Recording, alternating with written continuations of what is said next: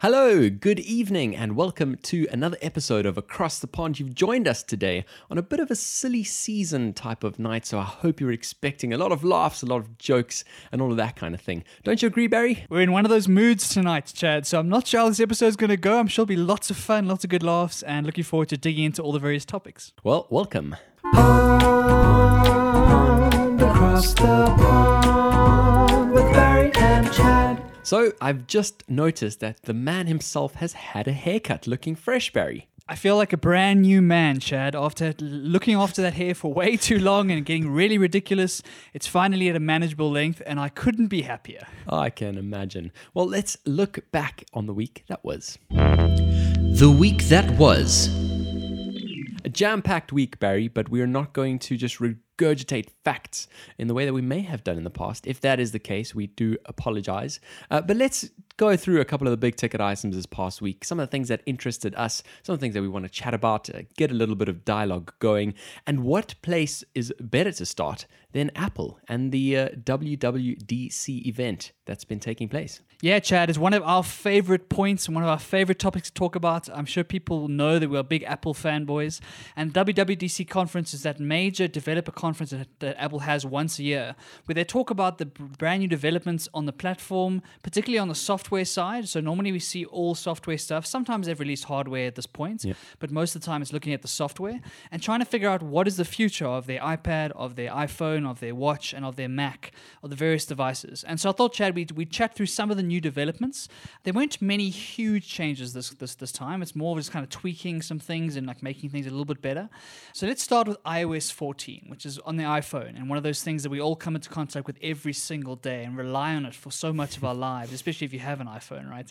Uh, i O S fourteen is, is coming in about a few months, I believe. It's currently in beta, and some of the new things really look like they're coming from Samsung, Chad. A lot of the a lot of the analysts and a lot of the commentators have been talking about how Apple's just stealing some of the best features from the Android platform, yep, and doing it in an Apple-like way. So it's it's nothing new we're seeing, but it certainly is interesting for the iOS platform, and, and hopefully will make it a better experience for the users. The first one I wanted to chat about was home screen widgets. So at the moment on an Android, you can kind of pick a widget that you want on your home screen, and you can make it whatever size you want, you can put it anywhere you want on the screen, and that widget can give you as much information as you'd like on a particular thing. Yep. In Apple, you've had to use your kind of notification center to see your widgets, so it's kind of been hidden from the home screen, and now they're bringing those widgets to the home screen itself. Do you think it's going to change your use of your iPhone, Chad? Well, Barry, just to touch on, on the updates, you said that there were not too many big updates, and I guess you're completely right, but I suppose depending on who you are and the things that you've been looking for, for some people, these types of changes are huge. Um, and the fact that this gap essentially between Android and iOS is, is getting a little bit better. iOS is letting you do a lot more things, like with these widgets is a great example. I certainly will be using them. There's no doubt about it. The fact that these widgets actually can even become stackable, which I haven't seen on Android. You may definitely correct me if I'm wrong, um, but you can actually stack multiple widgets that are the same size on top of each other and then flick through them. Um, just to kind of get a glance of your weather, to get a glance of the latest share prices, all of that kind of stuff. So I think there's definitely some useful changes here, and I think Apple has been behind on this front. I'm glad that they've finally gone this way. Yeah, definitely. It feels like a bit of a departure from their usual strategy. For the longest time, Apple have been very, very defensive about how they want their design to look, and they've kind of limited a lot of the customization you might be able to get on an Android platform because they are so like... They're so um, picky about how they want their, their iPhones to look. So giving this kind of customization, like you say, to kind of have multiple widgets, to like move through them in a stack, it's really interesting, and it's going to change the way that we interact with our devices. Yep. I know for myself, I'd love to have more customizable information on that home screen and not just see a thousand apps, right? I want that home screen to be as productive and as useful for me as possible. Yep. And these widgets will hopefully allow me to do that, especially when developers get their hands on them and can start to create all sorts of new things for the platform. Barry, out of interest, what is your home screen look like? Are there multiple folders that are very nicely and neatly organized and all that kind of stuff? Because on mine, it's literally just anything goes, really. And I don't even navigate to find apps using the home screen. I literally swipe down and type the name of the app, um, which I'm sure for any productivity genius out there, uh, they're going to be cringing at the sound of that. I don't know, Chad. I, I think that that search is quite powerful if you get it right. Yeah. I mean, obviously Siri will bring up the, the most recommended apps, the one you use most often. So, so maybe it is quicker than swiping through three pages of apps. For myself, my my friend my friend home screen is just the most most used apps, the most important okay. ones, and then everything else is in folders on the second screen. Um, and I've started to use that search more often as well. So I think it really depends on what use cases you have for it and how badly you're trying to avoid clicking that dreaded Instagram icon. Right? Are you are you able to hide it on the third screen, or is it on that home screen where you click on it every single time you have a spare moment? Well, that's a great great point. And one of the things that you can do now is you can actually hide a home screen altogether, because of the fact that there's another feature which we're going to talk about, which is the app drawer. And that is essentially a listing of apps that uh, lets you really vertically scroll through uh, the apps one by one. They're alphabetically organized. And because of that, because there's a way for you to access all of these apps, uh, typically we've got all of these random apps that, you know, come with the iPhone, and we just keep them there because, you know, one day we might need them, but we never use them. We end up shoving them into this random Apple folder that always sits there and always just irritates us. But you can now actually hide a complete home screen. So if you wanted to, for example, have a social media detox, you could have all your social media apps on your second home screen. And when that happens, you literally just hide that particular home screen, um, which I guess does make it a little bit harder to find those kinds of apps. Yeah, I think for any of our bad habits, we're trying to increase the friction, right? So we don't want to delete Instagram necessarily, because sometimes we enjoy spending time there. But if you increase the friction to get there, it kind of gives you a, a, a moment to reconsider your choice in that moment. And for me, that certainly will help, because I, I, I'm addicted to my phone, as I think a lot of us are, yep. and I'm trying to spend less time on it. But if those apps are right in front of my face, every single time I have a spare moment, I'm clicking that out of habit. And so being able to hide those would be quite powerful. So I'm quite excited to seeing that. I think another cool feature for me, Chad, was what they called app clips, which okay. is this new thing where you can kind of use a small piece of functionality of an app without actually downloading yep. it. So for example, at the moment, every single coffee shop, every single restaurant, every single shop has got their own app, and they want you to be a loyalty member and all that good stuff. This might enable you to not have to download all three hundred of them, but just to use the functionality to get your coffee or to get your meal at that point in time. Yep. So really interesting kind of use case using R F I D technology. And I'm interested to see how it's going to change the way we interact with merchants and various like shops and whatnot around the world.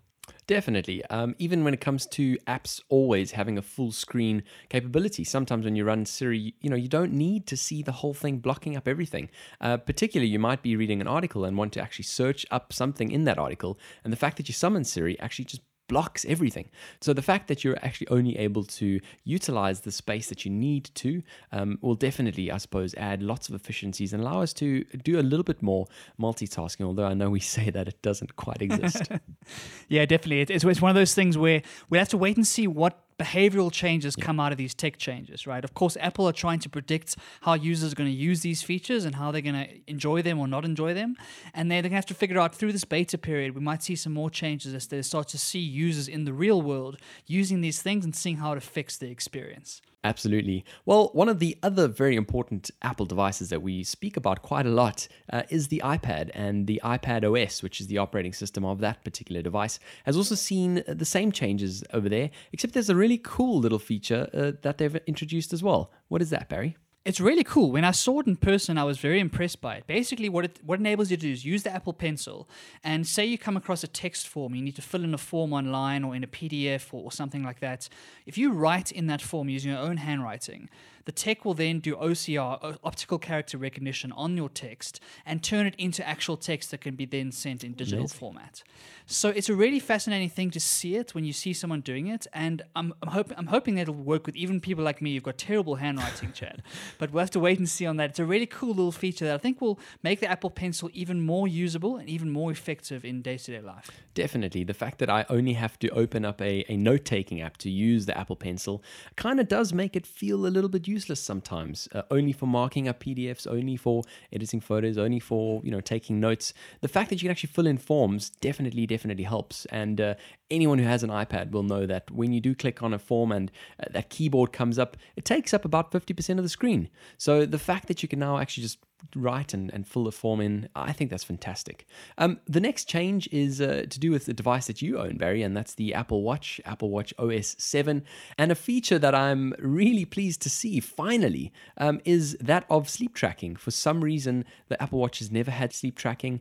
I know that the battery life is, is not great, and obviously you have to charge it fairly often.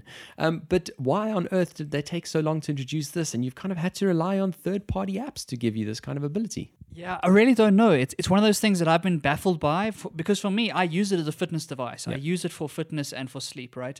I kind of turn all my other notifications off because I don't want every single WhatsApp lighting up my watch because I'll go crazy. Um, and so I use it for these purposes. And so when I saw this, I was, like you, Chad, I was very excited because this is exactly what the watch should be used to do.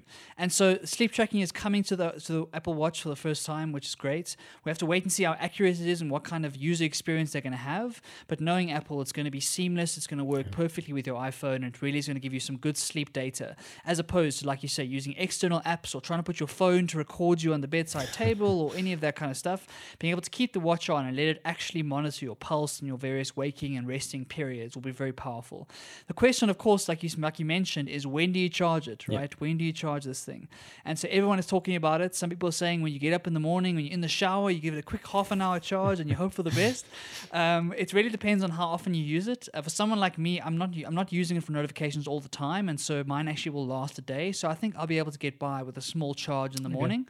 But if you're a power user, you're gonna have to find a different way to do it, because if you want to use it for sleep, you're gonna have to find a way, some way during the day, to take it off and charge it then. Yeah, it's a really, really interesting one. And I suppose the biggest power drainer is the screen. So the fact that that can be off through the night, maybe we'll be able to let that battery life stretch a little bit more, uh, but we'll definitely have to see what they do.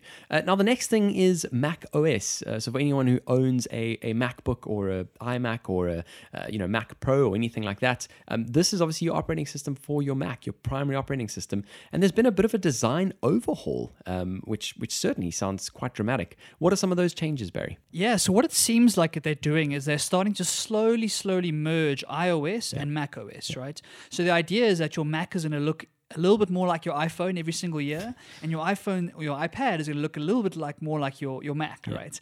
And so I can see the vision, and everyone is talking about it, that they want a vision of one operating system that works on all of their devices, which would really uh, unlock a lot of potential for really cool optimizations and really cool efficiencies between the three. So they've changed a lot of things in notifications and icons and the design of the whole system, and it's going to look a lot more like your like your iPhone. It's going to be a lot of those rounded awesome. edges and a lot more like a mobile experience. It's very polarizing. Polarizing as all of these design changes are. Some people hate what they've seen so far, yeah. some people love it. And so I think it's only when you get to use it for a couple of weeks, you'll have to get a real sense as to whether it's actually a move forward or a step back. Uh, it's a huge debate here as to whether these things should merge or should they stay as separate devices. And uh, that's one we're going to debate for a while, Chad. Yeah, I think it's an important one though. Uh, a user interface is paramount. You're going to be spending all your time uh, working on apps. You've got to like the way they look. They've got to be aesthetically pleasing. They're going to make you want to use them.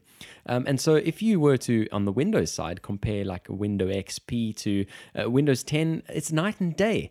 Um, and certainly, I don't know about you, Barry, but when I sit in front of a Windows X P computer, I really just want to cringe. I, I have no other thing to do. We really sound like Apple fanboys, don't we, Chad?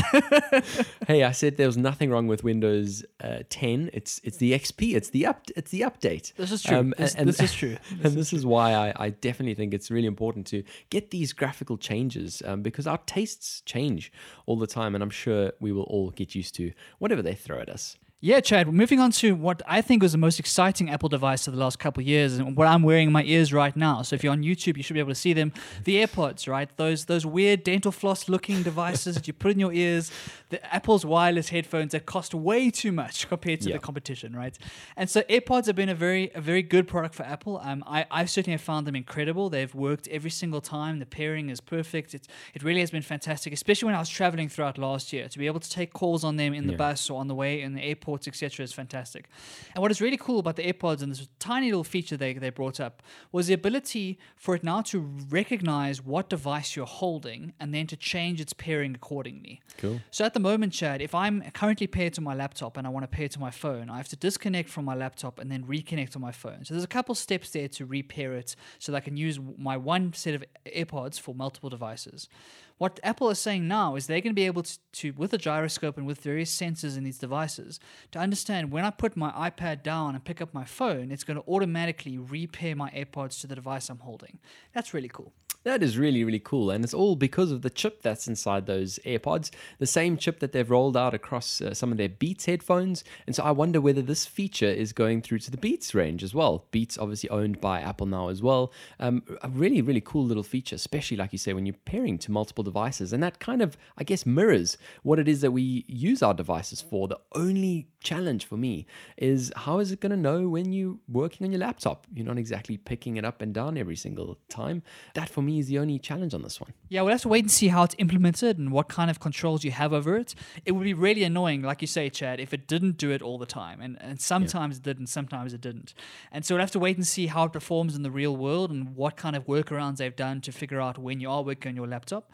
But it's just, it's those little things that Apple really care about. They really care about those small pieces of just smooth, frictionless transitions between their devices. Yeah. That's what a closed ecosystem gets you. You're able to do these sorts of things. And so I'm excited to see what it looks like in the real world, and I hope it doesn't suck. Absolutely. Well, one of the fundamental changes that they announced, which to be honest, I thought was really, really big. Um, and uh, yeah, obviously loads of people for and against uh, this as well, is the, the change that they're going to be making to the actual physical hardware in future devices. Now, talk us through what this change is and what it means for, for users. Yeah, so for the longest time, Intel has been kind of the, the major world leader when it comes to C P Us and chips in all these devices, right? Yep. So they've had a huge kind of control over the market and have been key, key suppliers to Apple right from the very beginning. And these chips, of course, are the brain of these devices. That's where all the power sits, right? They're very, very important pieces of the puzzle. And they've been getting better and better and better over time, and that's why the smartphones we have in our hands today has more power in it than the rocket that took us to the moon in nineteen sixty-nine. Yep. And so it really is a, a really crucial part of this whole equation. And basically, Apple have decided they want to do it themselves. They don't want to rely on Intel. They don't want to be buying Intel chips for much longer. So they want to be able to create and distribute their own chips into their own devices, right? And kind of take that away from Intel. And so as far as I understand, they're going to be transitioning over the next kind of two years. And I, I would think that every new device that comes out is going to have Apple's own chip in it and not Intel's chip. Um, and, and moving forward, that's going to kind of be the way they do it, and vertically integrating in that manner.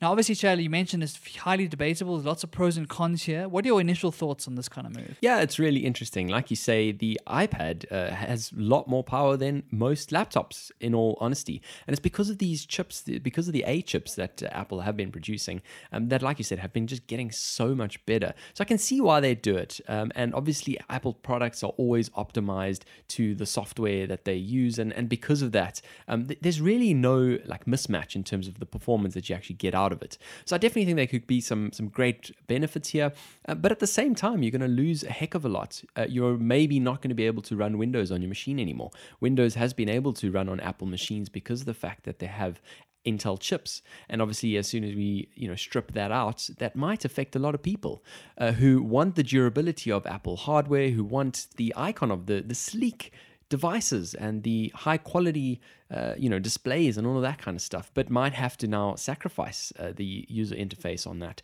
So we'll certainly have to see what happens. I think really importantly for anyone who's looking to buy a new laptop, um, I would probably wait for, for the new ones because of the, the support piece of this. What's going to happen to the Intel models? Are they going to still roll out updates? Like you say, maybe only for the next two years, but after then, do they kind of just forget about you? Yeah, that's that's one of the major criticisms of Apple right through the ages, is that idea of they don't like Like backwards compatibility. Yeah. They don't care if you bought a device four years ago. They want to force you to buy the new one. And this is exactly what this is going to do. Like you say, Chad, it's going to force people to buy new devices if they aren't compatible going backwards in time. Um, and so the support, obviously you want support in all your devices. You want to be able to get help when needed. And if they are kind of splitting their attention between the Apple chips and the Intel chips, you know what they're going to prioritize. And so it's one of those things where it's a typical Apple move. It doesn't surprise me in the slightest. It's exactly what I would expect them to do. I'm sure it's a huge deal for Intel because they're losing a ginormous yep. customer, the biggest customer in the world. So they must be freaking out. So we'll have to see what it does to the to the chip market and like what it does for, for various other devices around the world and how Intel tries to recover from this sort of loss. And also whether the increased performance is actually worth it or yep. whether we even notice the difference. Yep. Yeah, that's an important piece of it. And uh, I suppose the fact that Apple are already so closed, like we always say, they've got their own little uh, magic land that you know, they run everything themselves and everything functions within the boundaries of that magic land. Um, the fact that now they don't even have to rely on other people for components. It might go a step further. For a while, they've been using Samsung screens. Are they going to start making their own? Do they currently make their own? I don't even know. Um, but yeah, certainly an interesting move. And uh, we'll, we'll have to see what it happens to their market share and all of that kind of stuff.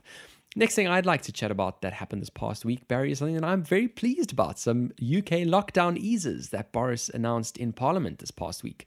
And uh, basically, there's quite a few, I'd say, fairly big changes. I'd say it's certainly the, the biggest feeling step uh, from, you know, the last steps that we've seen in the past couple of weeks. And uh, the first one is that businesses who cannot observe the two-meter rule, or businesses who can observe the two-meter rule, but it's really not profitable for them to open under those conditions, can now switch to a one meter plus. So the plus bit really means plus mitigations, things like sanitizer, shift patterns, desk layouts, ventilation, face coverings, all of that kind of stuff that when added to the one meter, they say is an appropriate level of mitigation uh, for the loss or the, the increase in risk, shall we say, um, in reducing that distance, which I think certainly makes a big difference uh, for businesses opening up and uh, getting back to normal. One of the other things he stressed is that instead of us following regulation, which is what it's been up till now, the attention has really been focused to following guidance, um, which kind of leaves a little bit more to be imagined, I guess, uh, leaves a little bit more to discretion, and I suppose really just puts the, the ball in society's court. So whether people are going to be responsible with it, I'm not too sure, uh, but we'll certainly have to see what happens there. The biggest change for me, and certainly in, in the feeling, in being able to have social contact and all that kind of stuff, is the ability to now invite friends over to your house, which can be indoors. You don't have have to have an outside garden, which it was previously. You can now have people over to your house, and they can even sleep over if you'd like. But there is a caveat here, and that is that only two households can be indoors at the same time. Now, the size of those households could be as big as they want. You could have ten people in one household combined with ten people in another household, and it's all good. But we're now looking at households rather than numbers, um, which seems like a logical approach to me and surely makes a massive difference. I mean, Barry, how do you feel about those changes, uh, certainly on my side of the pond? I'm very jealous, Chad. I'm very jealous from this side of the pond to hear all this good stuff. It, it really is a, a sign of the times that the U K have started to get things under control, yep. right? And uh, it's, it's it really is a big step to kind of say, okay, we're going to lower the regulations and we're going to give out guidance and kind of guidelines. That's a big deal yep. because they're relinquishing some of that power they took in the in the midst of the crisis to make sure that people were actually following these rules. And so, like you say, things are slowly starting to go back to normal, slowly but surely. Yep. I know I've chatted to a bunch of my London friends, and it certainly seems like that's the feeling on the ground, that things are slowly starting to get back to normal. And the ability to reunite with friends and family that Definitely. You haven't seen in months is a really, really big deal. And it will do a lot for the morale of the country. Of course, it's always the caveat as to, do they actually like follow these guidelines? Yep. Do they, do people kind of take this seriously? I know here in South Africa, there's lots of conversations about the fact that this thing's not over. It's not over. We True. Can't get complacent. And so it's that balance, right? It's a balance between trying to go back to a somewhat normal life while still keeping precautions and still being being considerate and being conservative about what you do. And so you don't go wild the first day that you're allowed out. Absolutely. And uh, just something that I forgot to stress is, although you can have two households in your house, obviously you have to observe social distancing rules. And uh, like you say, it's no time to be complacent. Um, but I think certainly be grateful of these lifts. And I definitely encourage people to take on these uh, new rules, especially because your mood is going to get better. You're going to be able to see a lot more people. So take them on. But like Barry says, don't get complacent. We're not just there just yet. Um, some of the other things is restaurants and pubs are to be opened. I think a lot of people are very pleased about that. Uh, hairdressers are to open, nail bars. Um, you can now, like I said, stay overnight in hotels and B and B's as well. Um, but this follows the same two household rule. And then all of the kind of outdoor type facilities, outdoor gyms, some cinemas, museums, um, arcades, theme parks, all of those kinds of things are going to slowly start opening. Libraries, social clubs, all of that kind of stuff. And more importantly, schools as well. Um, so I think some really, really big changes here, and a lot of people really, really pleased. They're seems to be some light at the end of the tunnel. Yeah, definitely. And for a lot of us, we, we maybe didn't expect it to open up this fast, right? And for a lot of us, I think we've been quite um, pleasantly surprised by yeah. how the cases have gone down, especially in places like the U K. And so it really is a big step forward. Of course, we have to monitor the next couple of weeks and see what the effect of this is on case numbers and on, on, the, on the virus more generally. But as long as people are looking after themselves, looking after the people around them, and being like considerate towards other people, I think this is a really good step. And like you say, the morale is the big deal. To get people back into that space where they feel like they're human again, they feel like they can leave their house again, yeah. they can go and get a meal from their favorite restaurant again, et cetera, et cetera. That is really big psychologically. And hopefully this is the start, like you say, Chad, of light just on the edge of that tunnel there. And we can slowly start moving towards it. The world is not going to end, and we're going to come out of this okay. It's all we need, and it's uh, so great to, to finally be seeing that. Now let's move on to something else we want to chat about this week. Uh, our favorite rapper, we've spoken about him on this podcast before, and uh, he signed a really big deal um, with a clothing brand. Um, he has his own clothing brand. Uh, I'm going to not keep you in any more suspense. Barry, tell us who this rapper is and what the brand is. It's the one and only, the man, the myth, the legend. Chad, Kanye West, yep. of course. And uh, Kanye West, we, we chatted about him in a past episode, like you say, a very controversial figure, but uh, uh, an, undoubtedly a musical genius. Definitely. And he signed a brand new deal with his clothing brand called Yeezy, right? And the deal is with a company called Gap. And the Gap is one of those department stores that doesn't seem super high-end, Chad. It seems like one of those normal run-of-the-mill kind of department stores. You wouldn't normally expect to see Kanye West products in those stores. But I think one of the reasons that he's decided to go with them is that he's got a real personal connection to Gap, because he used to work there. Back in his younger days, when he, before he was a rapper, before he was a superstar, he used to work at the Gap. And so he's got some personal connection there. And uh, they've signed a ten-year deal with sure. Yeezy to, to, to have their products in their stores, their retail stores, and also online, uh, which is really a big deal. Previously, Yeezy has been very much a, a brand that sells itself, yep. and now to be sold alongside some of the other brands in these big stores is quite a big deal. And so I'm curious to see what it's going to do, Chad, but ten years is a long time. It's a huge deal, don't you think? Absolutely, and for a brand that I thought has been doing fairly well, uh, that of Yeezy, I don't know why people spend so much money um, on you know the shoes and you know all the very expensive bits. It's an expensive brand. Uh, so obviously, yeah. with him signing up this kind of deal, he's going to be taking a massive cut on his margins. Maybe it brings some supply chain advancements for him. Maybe it's maybe it's a better deal. Um, but I like that little loyalty piece. I think that's important, and uh, that's really hard to find in this world. I think a lot of people are just driven by by figures mostly. So to see some sort of loyalty, I really appreciate that. But what I'm really, really fascinated by is the increase to Gap's market cap on this announcement. Fascinating. Yeah, literally within a few hours after he made this announcement, on Twitter, of course, within a few hours, he made the announcement and the stock price went up forty-two percent, Chad, in the in the matter of no time. Crazy. So I think it was uh, just over a billion dollars worth of value was added to the market cap. Now, the Gap itself has been struggling for a little bit. Uh, of course, the coronavirus hit it very hard, but sure. it was struggling even before the coronavirus.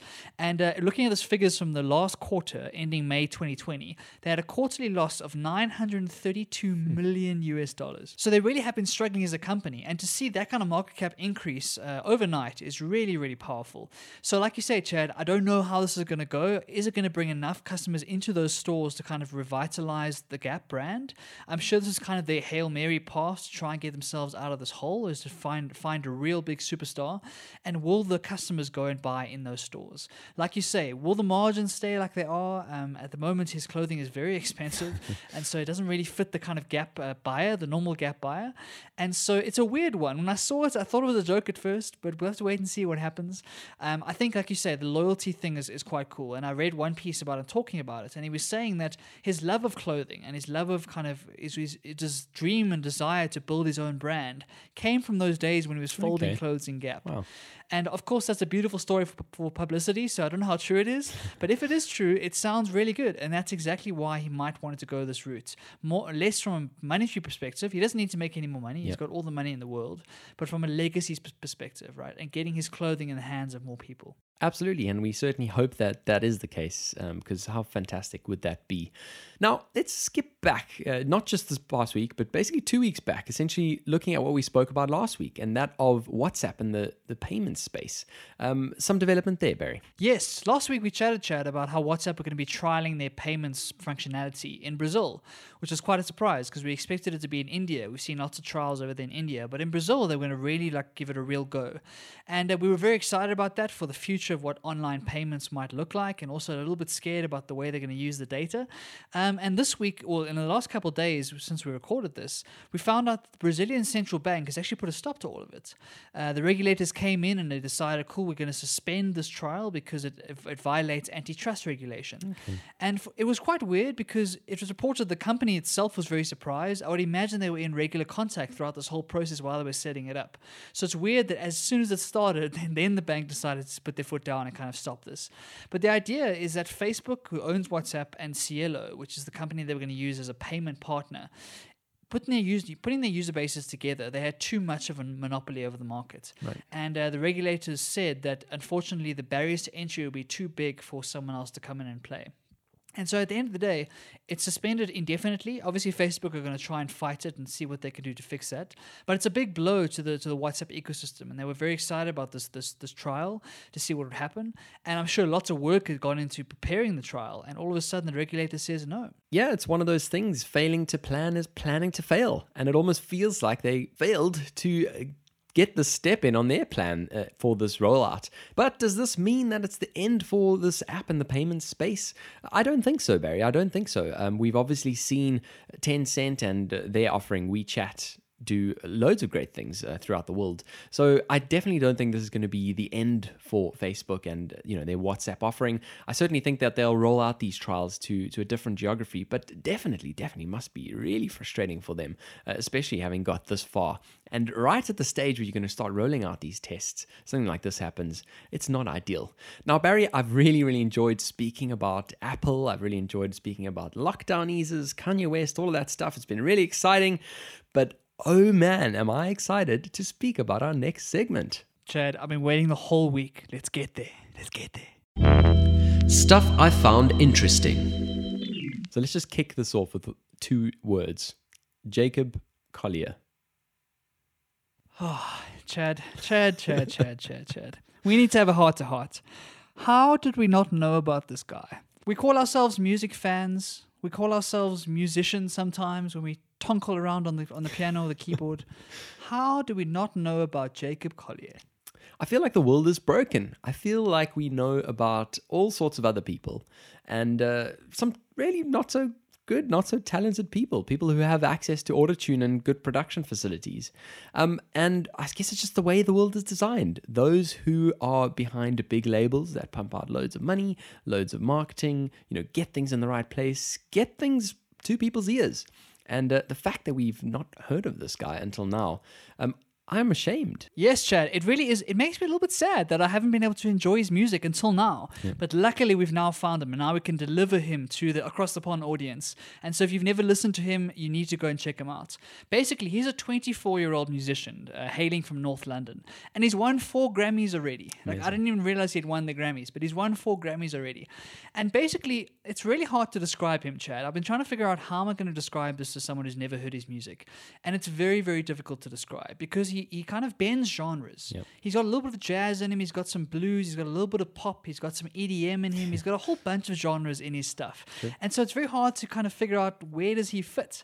He's one of these musical prodigies that is a multi-instrumentalist. He can play every instrument you can think of, from the piano to the harpsichord to the double bass to the to the everything, right? But even more importantly, he understands how to do digital music. He understands Logic Pro and all these digital workstations better than most. So that's almost an instrument on its own to be able to do weird things with sound and really like f- push the boundaries when it comes to music production. So in my opinion, he's he's possibly the most talented musician or the most talented producer, at least, that I've seen in a very, very long time. And at twenty-four years old, Chad, I've been blown away by his music and I've been listening to it on repeat for the last week. It's really quite hard to explain the scale of this to an audience without the actual tracks in the episode. And uh, I certainly, certainly recommend going and having a look at some of his stuff on YouTube. That's where Barry started me off. And as soon as he sent me that link, I just realized that my evening was screwed. Um, I certainly felt very, very underaccomplished. I felt like I had wasted my life. How is this twenty-four-year-old guy such a genius? He's truly a genius. Um, and like you said, the fact that he blends these genres together and the way that he does it. I was watching a video about him spending some time at M I T, Barry, and there's a little piece in that clip where the composer who, you know, runs the program um, is really debunking and, and looking at a piece of music that Jacob composed himself and arranged. And he starts his piece off by really what seems like a very simple four-chord pop song. And immediately after that, it blends into this miraculous, magical moment, really, that consumes everyone. Um, it's quite a different change, but somehow he makes that change seamless. Somehow it is not enough to lose your interest. It still keeps your interest, because sometimes we know of those types of jazz that are just too complex and you you struggle to listen. Um, he keeps it within the, ser- the same theme um, in some way that just keeps your interest, and he is he's just incredibly talented. I, I couldn't believe it. Um, so really hard to portray this uh, to an audience. Yeah, that point is really the key thing of his genius. His music is incredibly complicated, right? It is very, very complex. There are thousands of things going on. He does things with harmonies that most people wouldn't even dream to do because it breaks all the rules. But somehow it still feels tasteful. Mm. It still doesn't feel like he's being overpretentious. It's still listenable, especially if you're not a person who normally listens to jazz. So his music isn't for everybody. It's not going to be for the mainstream audience. Like that, that, that's for sure. But if you're a musician and you have some sort of appreciation as to how difficult these things are to put, to put together. When you watch some of his music or you listen to some of his stuff, it's amazing. That song you're referencing is a song called Hideaway, which is a great yeah. place to start if you're looking for somewhere to start from his, with his music. And like you say, it's that mix of that opening number where it's very, very listenable and very easygoing, and then he starts to show you what he can do and what kind of colors he can paint with with his music. He really is a fascinating soul, not just a musician, yeah. but a real soul yeah. who is creating emotion out of his music. And I have never been this excited about a musician, Chad. I mean, I found out about him a couple days ago, and I know you've been laughing at me the whole week as to like how much of a fanboy I've become so quickly. But I think it's it's the complexity that I, that I appreciate, but also it's that emotion and it's that attention to detail that is so rare in today's music. So much of today's music is, like you say, four chords, a catchy hook, and a good beat under it, and that's it, right? And obviously I enjoy that music as well, but when you think about more complicated music or, or, or music that needs more kind of expression and more creativity, this guy is one of the most creative I've ever seen. Yeah, absolutely. I, I definitely agree. I mean, we were speaking about Phineas a while back, and at that time, I was kind of in the stage where you were, where I was kind of watching everything he's ever done, looking at him, explaining his production, which is also amazing. And to be honest, in my mind, now that I've seen this, his production kind of feels a little bit silly when you've shown a Logic Pro project that has six hundred sixty-five tracks for anyone who has ever tinkered with any kind of musical software ever.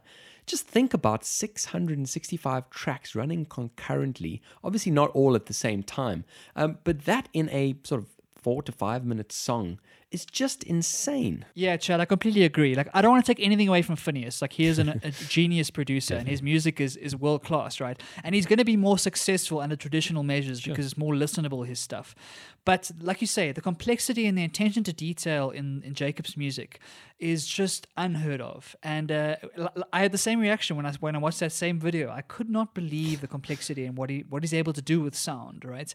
He is like a surgeon. He goes into every single little waveform and will fix a tiny little waveform or add a certain little tremolo, a little bit of reverb. Or he, he is a wizard. He's an absolute wizard.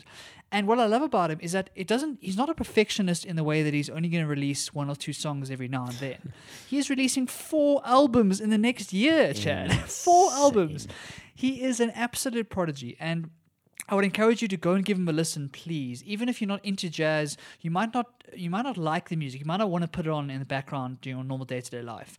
But I hope you can appreciate how good it is and how talented this guy is to put together this genre-bending music that is jazz but is also listenable and is really complex beyond understanding.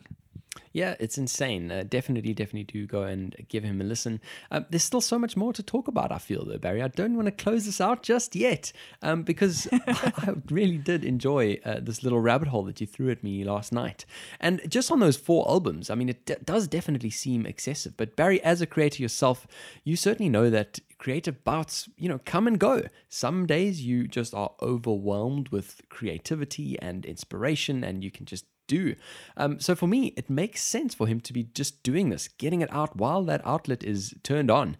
Um, and, you know, the world will certainly look back when he's even dead, you know, in one hundred years' time. I can see people studying his music um, because it really is that groundbreaking in my mind. Yeah, without a doubt, Chad. I think that his his kind of outlook on life and his outlook on music is so refreshing because he's not precious about his work. He could very easily take these four albums of songs and make them even more perfect. If you watch him work, like, he's so, so fine-tuned, but he's able to get to a point where he just lets it out to the world and moves on to other stuff.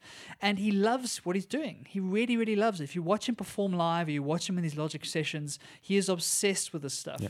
And that's why it was so inspiring to me. I said to you, Chad, I started writing my own song. I was like, hey, maybe I can give it a go. And then I felt entirely useless and lacking creativity because I was comparing myself to this guy. Yeah. Um, but like you say, I think it really is a special, special talent. I haven't seen someone like this in the music industry for a long time. I mean, when you said he's a special soul, I wanted to touch on that point because I got the exact same thing out of watching that M I T video and kind of got the fact that he's he's quite a philosopher too. He, he's quite a thinker. Um, on one of the, the Logic breakdowns as well, he went into this discussion about grids and how they damage emotion. Um, now, he's, he was speaking in this context about timing and beats. Uh, like you said, Barry, the, the four to the floor, you know, the beat follows right on the time, and uh, that's kind of how we've been consuming our music. But he shows you very quickly how humans are not perfect. We need imperfection. And so when he shifts that beat a little bit off of the straight, you know, wh- what the textbook says we should do, off the grid, suddenly that music becomes a lot more interesting. We are drawn a lot more to it. There's a lot more feeling. There's a lot more emotion. Similarly to auto-tune.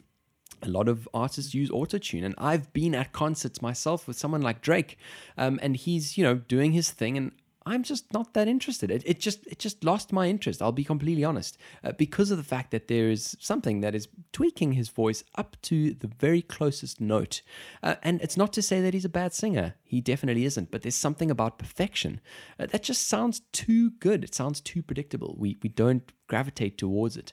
Um, and so I really, really loved that point, and I really just hope we we see a lot more of this. Somebody like Phineas and Billie Eilish is one of the things that we've spoken about before. Um, one of the reasons why I think we all love Billie Eilish so much is because of the fact that all of those vocal takes are completely natural. They will record a take one hundred times if they need to, to avoid using autotune. And I think this touches really well on that point. Yeah, I think you hit the nail on the head there. I think his music is unpredictable, and that's why I like it so much, is because he takes risks and he's not he's not willing to kind of do what you expect him to do. And so you hear a melody and your mind starts to auto-complete it. You're like, okay, I know where this is going. And he takes the harmony in a completely different direction. Yeah. And it just confuses you, right? But it makes it interesting to listen to. It makes it really, really well-rounded and emotional, like you say. Those imperfections are where we find the emotion in music. And that's why I think I've been so affected by his music. In one of the breakdowns I was watching, he was chatting about how he thinks about music in like kind of a multi-dimensional way. So in music, you can do a lot of different things. You can go from soft to loud. You can go from high to low. You can go from fast to slow. You can go from a big room with lots of resonance to a small room. Yeah. You, and, and he talked through like ten or eleven or twelve different variations of how he thinks about dynamics and how he thinks about pulling the audience or pulling the, the listeners in a certain direction. And I've never heard anyone with that much, like you say, philosophy behind their music, as how he's trying to pull your emotions in a certain way and then push it down, down a different path and then kind of change or change routes, uh, changing genres halfway or kind of changing the key, changing the time signature. Yeah. Um, his music is so unpredictable, and that emotion comes barreling out when you see that. Um, and it's that weird mix between the perfection of the harmonies, making sure they work, but the imperfection of the entire process and the entire kind of feeling of that song going against your intuitions. That's what makes makes it so interesting to listen to. Absolutely. Couldn't have said it better myself. We've thrown a lot at our listeners. Barry, where would you say is a, the best place to start? I would certainly say the N P R concert, um, for me, was a great place because it is, it does take you through the, the slightly more traditional stuff. And you, you enjoy that euphoric blends and, uh, you know, you just get to revel in his talent at taking on the different instruments. Would you say that's a good place to start, or would you ask our listeners to go elsewhere? I think it's a great place to start. And I think the Tiny Desk concerts in general are incredible. So yep. if you've never seen a Tiny Desk concert, you'll be blown away already. So go into your YouTube, type in Jacob Collier Tiny Desk Concert, and uh, let us know what you think. Because me and Chad, we have been blown away by him, and we are absolute fanboys, and we'd love you to join the club. Absolutely. Well, let us know what you thought. Uh, we definitely want to know whether you enjoyed this recommendation and uh, whether you share our passion uh, in finding him out as well. I hope we didn't oversell him, Chad. It's always the risk with these kinds of things, but we're passionate, so, you know, we got to just... I believe in him. I believe in him. Well, one of the other things I believe in, and uh, it certainly does not compare to our previous discussion point. I almost feel a little bit silly in bringing it up here. I'm excited about this segue. Yeah. But it's something that I found interesting this week, and that's why it deserves to be in this little segment. And that is that I am sick and tired of paying one and a half pounds for a tiny little bit of herbs, um, of each particular herb. So, you know, I'll go into the shop every week and I'll buy mint, I'll buy coriander, I'll buy chives, I'll buy that, I'll buy that. And by the end of it, I'm spending a heck of a lot of money on herbs that I'm probably not even going to finish all of. And so the fact that I've got a little bit of space in my kitchen, um, right by my sink where I wash my dishes, there's a bit of space there, there's some nice sunlight. Uh, my fiance and I thought, let's actually get a little herb garden going here because of the fact that we spend so much money on herbs. And, and also it would be really cool as a little experiment um, to kind of eat your own food, um, which I know sounds very hippie-like, but uh, to be honest, it's really cool. Um, what I found interesting here, though, is how quickly chives grow. You will trim your chives off, and uh, within, you know, two days, um, it's sparked up by a couple of centimeters. And for me, I just find that insane. And in terms of how interesting I find it, I, I really find it as a fascinating indicator of time and the passage of time. And as silly as it may sound, Barry, it really is just a cool little way of, of looking at the world and looking at this phenomenon of time in a different way. Yeah, Chad, you're throwing me into a topic I know nothing about, but you've really inspired me with this chive talk. Uh, it really, really is a, a great way to think about it. I think that growing anything in yourself is, is a really cool experience, right? Whether it's tomatoes or potatoes or herbs or whatever it is, growing something from scratch and seeing it manifest over time is really, really cool. And uh, it's one of those things that when you when you finally eat that food, you finally eat that stuff, it means so much more. And it's so yeah. much more kind of wholesome, right? Because it came from your own garden. Definitely. So I'm super excited to see your, your Instagram food pictures, Chad, with all your homegrown stuff. And looking forward to that. Well, I'll have to send it to you as well, Barry, to post on our Across the Pond podcast pages. So uh, definitely keep your eyes peeled if that's something you'd be interested in seeing. Let's move on to our next segment. Looking ahead. Alrighty, well, let's look ahead then, shall we, Barry? And let's start off with the conversation on cars and uh, I suppose where cars are going. This week, we've seen a little bit of a partnership come out from Mercedes-Benz and Nvidia. Now, Nvidia are a gaming company. They've predominantly made video graphics cards, uh, all of those types of chips. And so to see these kinds of companies working together looked really strange when I saw this announcement coming out, until you dig a little bit deeper to find out what it's about. And essentially, this is Mercedes-Benz showing their hand, I guess, at what their strategy is for the future. And this partnership really is so that they can introduce and roll out fully autonomous vehicles. Uh, now, I certainly am excited at that prospect of that. What do you think? Yeah, I think it's an interesting one. I think that it sounds strange on the on the front of it, like you say, but if you dig a little bit deeper, you realize that NVIDIA, they like you say, they create graphics cards, and they are kind of the kings in what's called graphics processing units, yes. G P Us. And G P Us, even though they were designed for gaming, they've become incredibly important for artificial intelligence. And of course, all of these uh, autonomous systems are built on A I and built on these machine learning systems, and so G P Us are a key component. So when you think about it like that, it makes all the sense in the world. And we've seen the trend, Chad, over time, that cars are slowly just becoming computers on wheels, yeah. right? At the end of the day, all it's going to be is a giant computer on wheels that you get into, and that's going to be your car in the future. And so Mercedes-Benz obviously quite far behind the likes of Tesla and whatnot, and so they're trying to catch up. And so these sorts of partnerships are attempts to try and catch up to Tesla.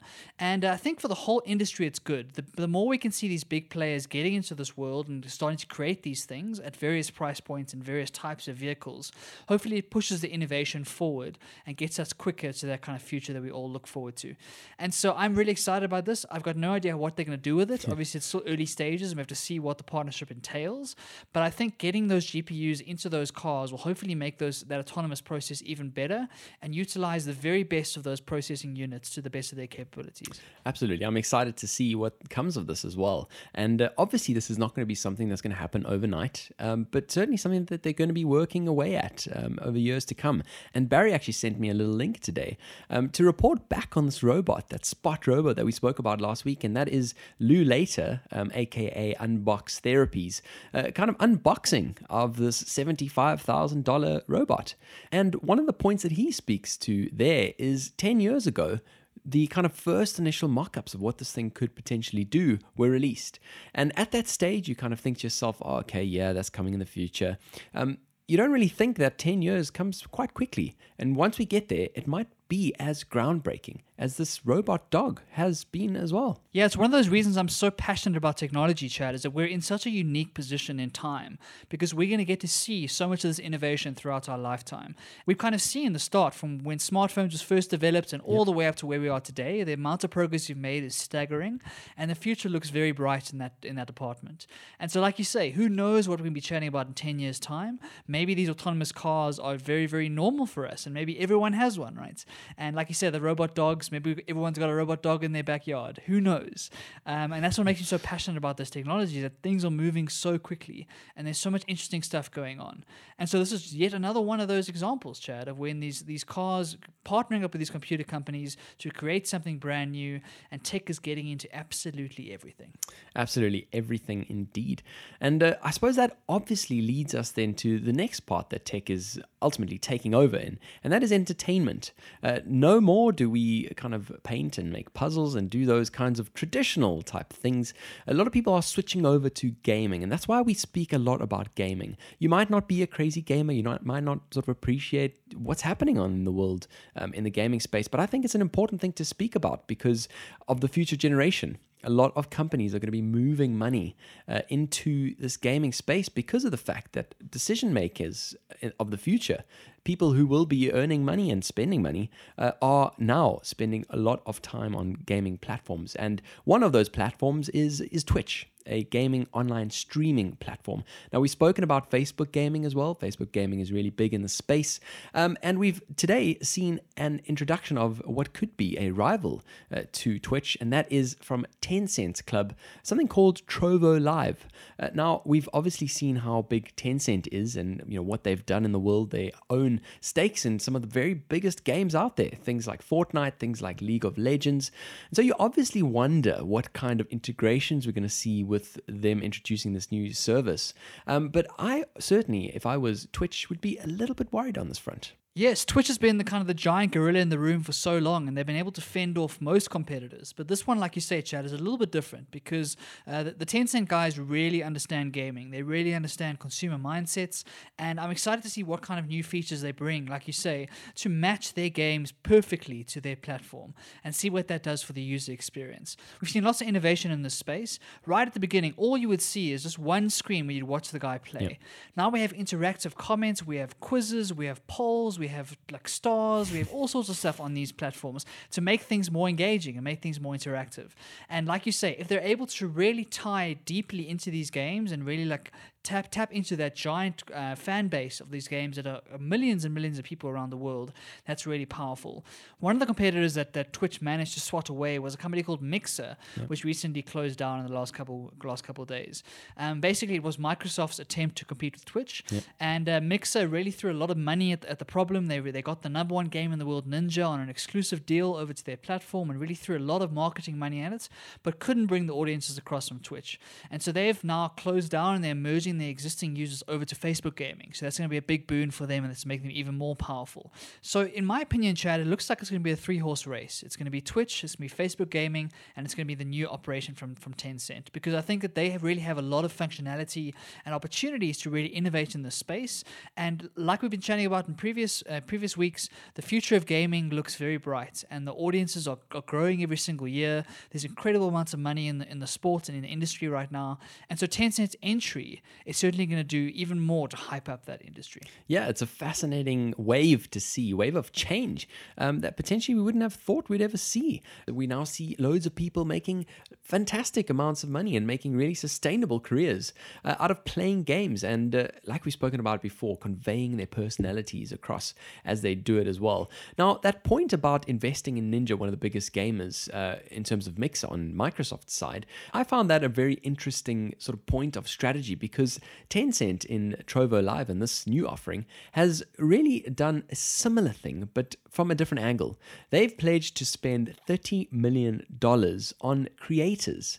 And I suppose what better way to get people to your platform uh, than to actually have new people creating content and sort of channeling followers in that way. And so I think that's a really interesting differentiation from Mixer uh, that I personally think will work a bit better. Yeah, definitely, Chad. I think a Tencent strategy, I think is going to work a little bit better, because there's been a lot of this, there's been a lot of this, like we've seen the Joe Rogan stuff going to Spotify, yep. of trying to grab the biggest creator we can find, pay them a crazy amount of money and make them exclusive on your platform.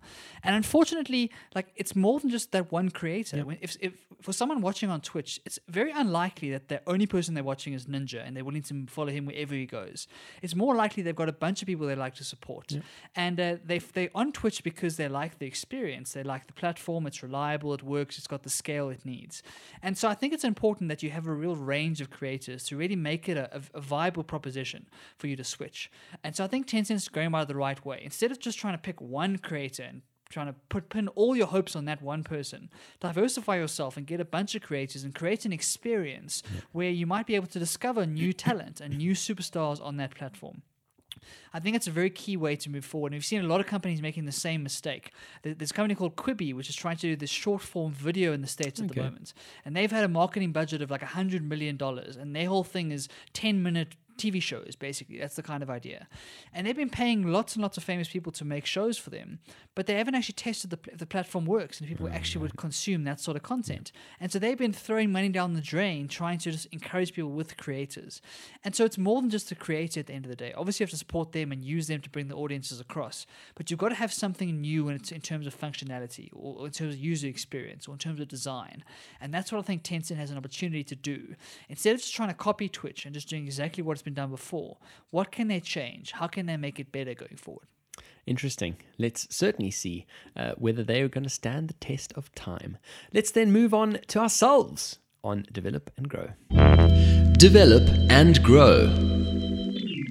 It's becoming a bit of a trend, Chad, that I bring these quotes uh, into this section every single week. But I can't help myself. I can't help myself. I That's found great. another quote, ladies and gentlemen. And so it, this this week is from uh, someone called Anne Rice, who's a novelist who I've read one of her books a long time ago. I think she's really talented. And the, the, the quote goes like this. Don't bend. Don't water it down. Don't try to make it logical. Don't edit your own soul according to the fashion. Rather, follow your most intense obsessions mercilessly.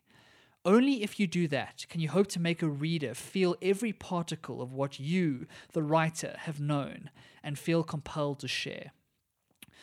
Now, this is beyond just writers, so it, it applies to all of us, right? To follow our obsessions and follow the stuff that makes us unique.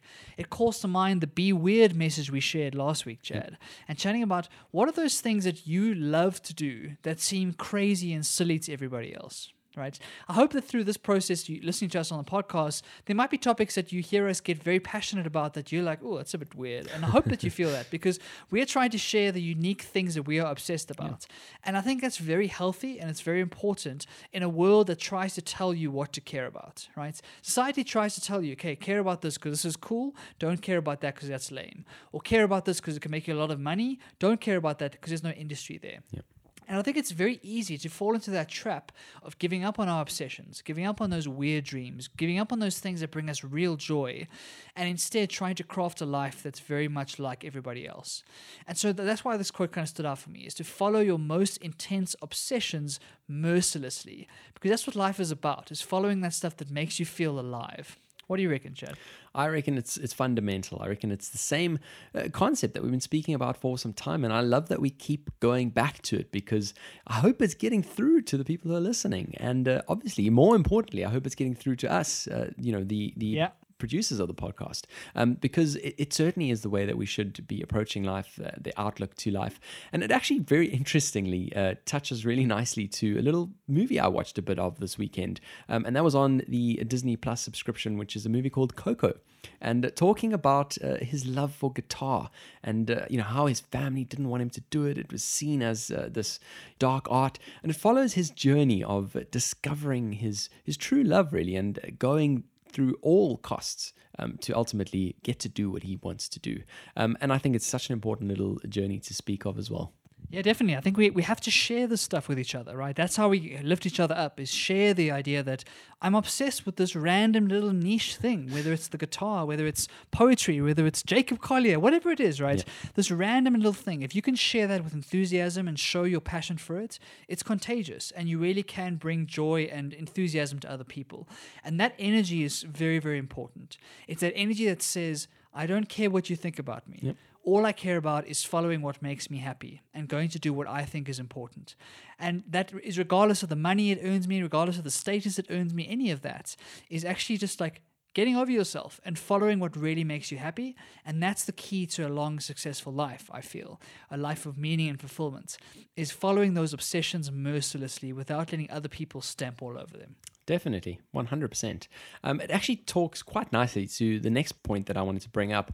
Um, and that is, obviously, it's taken a long time. I know you're going to say, Barry, uh, I haven't yet finished this book that I brought up, I don't know, let's say ten weeks ago. Um, but I'm getting my way through there eventually. I've been busy, Barry. Good man, good busy. man. um, but this is basically talking about the concept of commitment. And I think sometimes we think about commitment in the wrong way. So the book here is called Feel the Fear and Do It Anyway. Like I said, I've brought it up on the podcast before, um, but I'm kind of getting my way through it. So essentially the message here is if you can change the way you look at commitment, potentially you can give yourself a bit of breathing room and not have it as such a, a big thing in your mind. When I speak to a lot of my friends about entering into relationships or working at certain places, they think about it as, you know, this is a long-term thing. Do I want to be tied down? That's kind of the word that a lot of people use. Um, and it's actually not that at all. What she talks about commitment being is being present while you're doing that thing. That means right now, while you're at work, be present at work. Enjoy being at work. If you're in a relationship, while you're doing that, be present, be committed to it then. It doesn't mean you have to commit your life to it. I mean, obviously, um, you know, when you start talking about marriage, yes, it does. But this is kind of just talking about the concept of commitment and I guess, I guess giving ourselves a bit of breathing room uh, when we make choices, when we want to try new things out. What if we can wake up in the morning and just decide to be completely committed to being present that day um, instead of creating this massive horizon for ourselves um, that makes us feel locked in. It's such a human thing, right? We always live in the future. We live in this, we, our, our brain goes to weird and wonderful places. We think far into the future and try and figure out, is this the right move? Should I go a different path? What if people laugh at me? Et cetera, et cetera, et cetera. And like you say, Chad, it's it's it's unnecessary. Like obviously there's a little bit of planning that's needed to understand where your life is going, sure, what direction you're going in.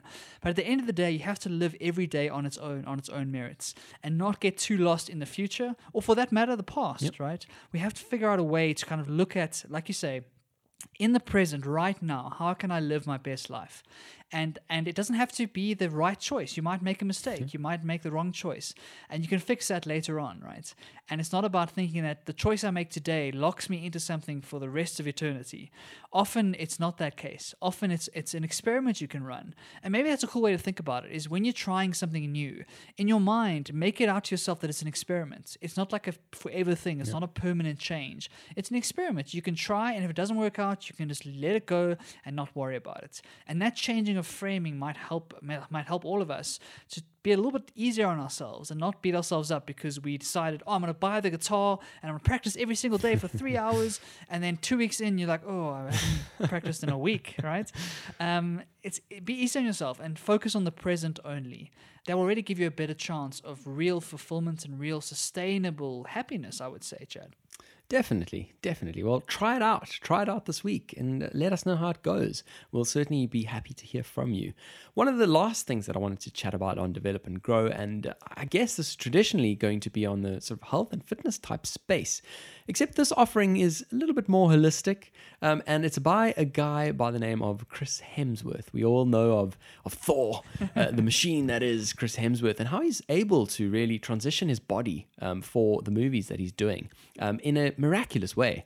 And what better way to to get into shape and to kind of learn about his lifestyle uh, than to actually use his enlisted professionals, health professionals.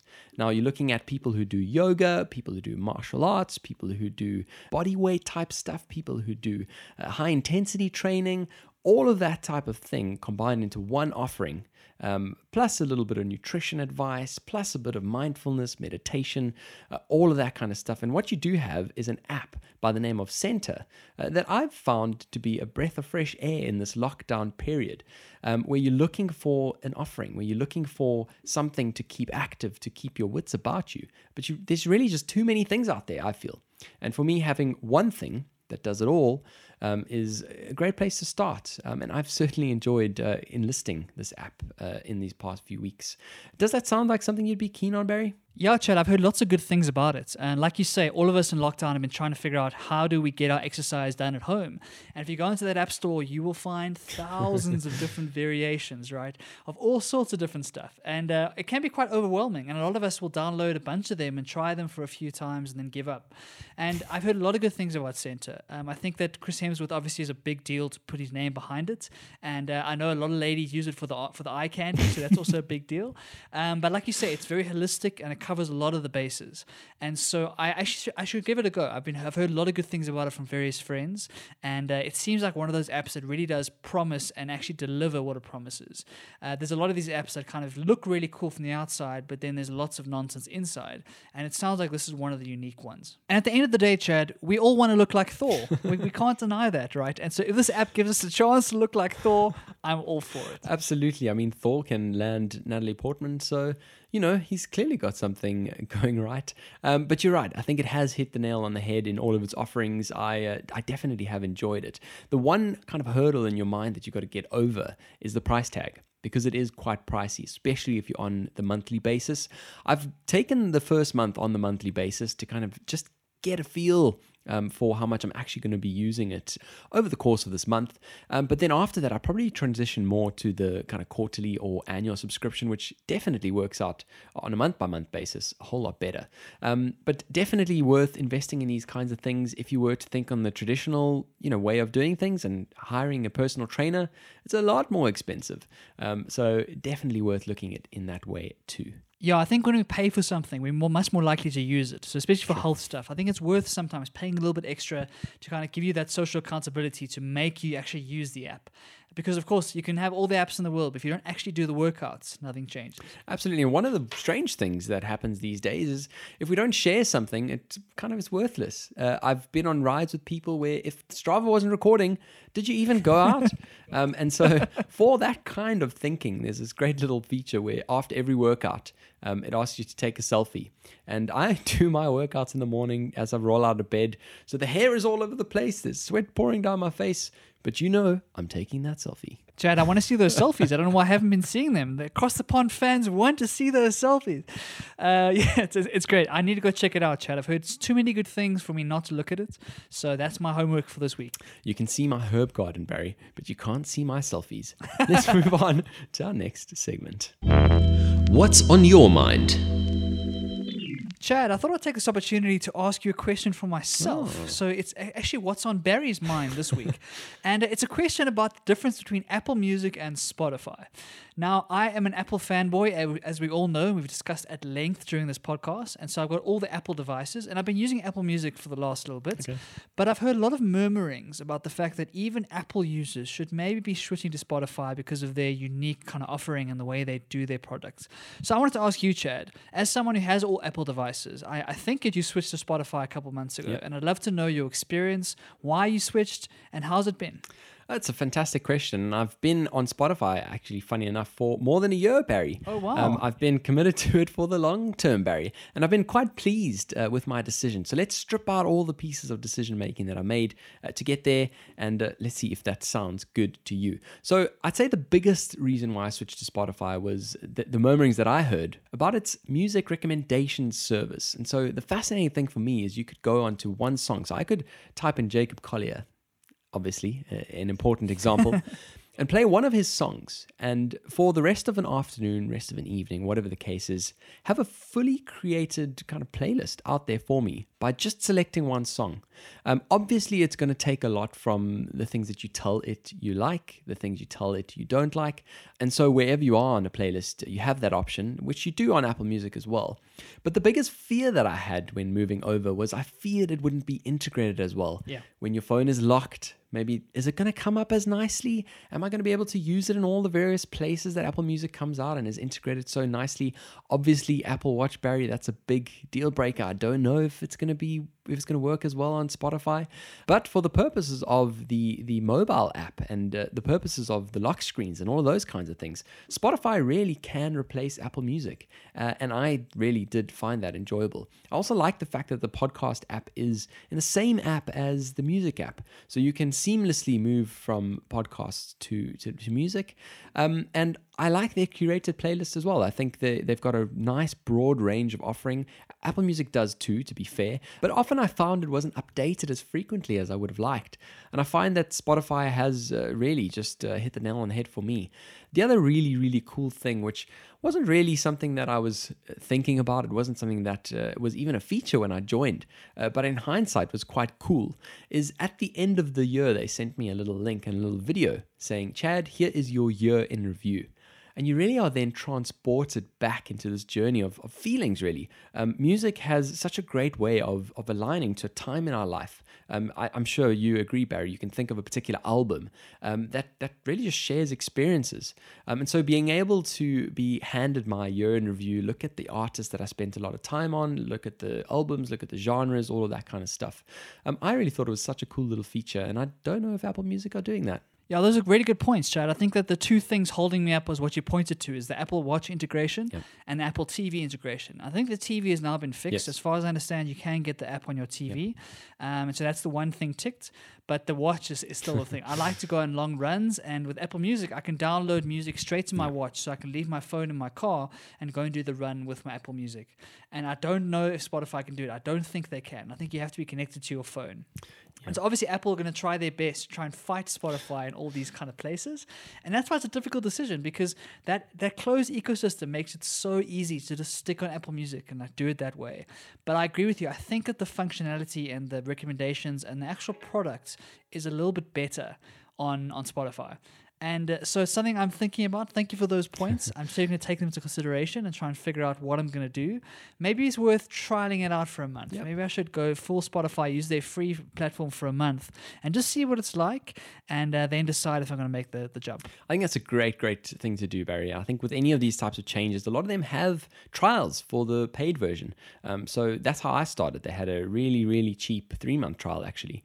Um, and I kind of just went on there. And I think the other important thing to, to touch on, which we've spoken about in the Apple section of this, uh, is just the user interface. I like to look at pretty things, and uh, I like to I like to use the app. I like to use the the infrastructure. Um, I also like the fact that uh, with my sort of Sonos home speaker systems, I can pretty effortlessly switch my music from my computer to the lounge, to the bedroom. Um, I can even have pairs. I can do all sorts of those kinds of things. And and those types of features are, are really cool. Um, so I, I definitely would give it a bash. You're completely right. They've sorted out the Apple T V bit. But Apple's probably being a bit too stubborn on the watch front. Um, and I can only hope for you, Barry, uh, that that changes soon. Yeah, who knows? We've got a new operating system coming on the watch very, very soon with that sleep tracking we chatted about. Yep. And so hopefully maybe Spotify can sneak in there. Who knows? Who knows indeed? Well, we've reached the end of our episode, Barry. We've kind of tried to let our personality shine through a little bit better, um, trying to strip away from just reporting facts. Um, we've kind of been trying to do this over time, and I guess this is part of our journey in trying to get better at doing this and better talking, better at conveying ourselves in an audio format. Uh, how do you think we did? I think we did well, Chad. Like you say, it's all a learning journey, and we've been chatting a lot about how do we bring more value, how do we make it more unique. And all this news, it's very powerful, and we think it's important, and we think it's interesting to listen to. But sometimes you can you don't need all the facts. Yeah. You don't need all the details. You want to hear like the actual opinions and some of the color. And so hopefully you've, you've heard that throughout this episode. We'd love to hear what you think. As always, we're very grateful if you've made it this far. You're a rock star. You're a champion. We really appreciate you guys. And uh, we are learning a hell of a lot every single week, and hopefully we're getting a little bit better, Chad. one percent better every week, and we'll be superstars in no time. That's all we need. That's all we need. And the other thing we need is you. Please do something a little bit crazy. We've talking about doing something weird. Why don't you do something crazy and send us a voice note? There's a little link right at the bottom of every single episode. Click on that link and, and send us a little voice note. What is on your mind? What is something that you want to tell the world? Uh, we'd love to talk about it. Thanks again for listening to Across the Pond, and we'll see you next week. Pond, across the pond.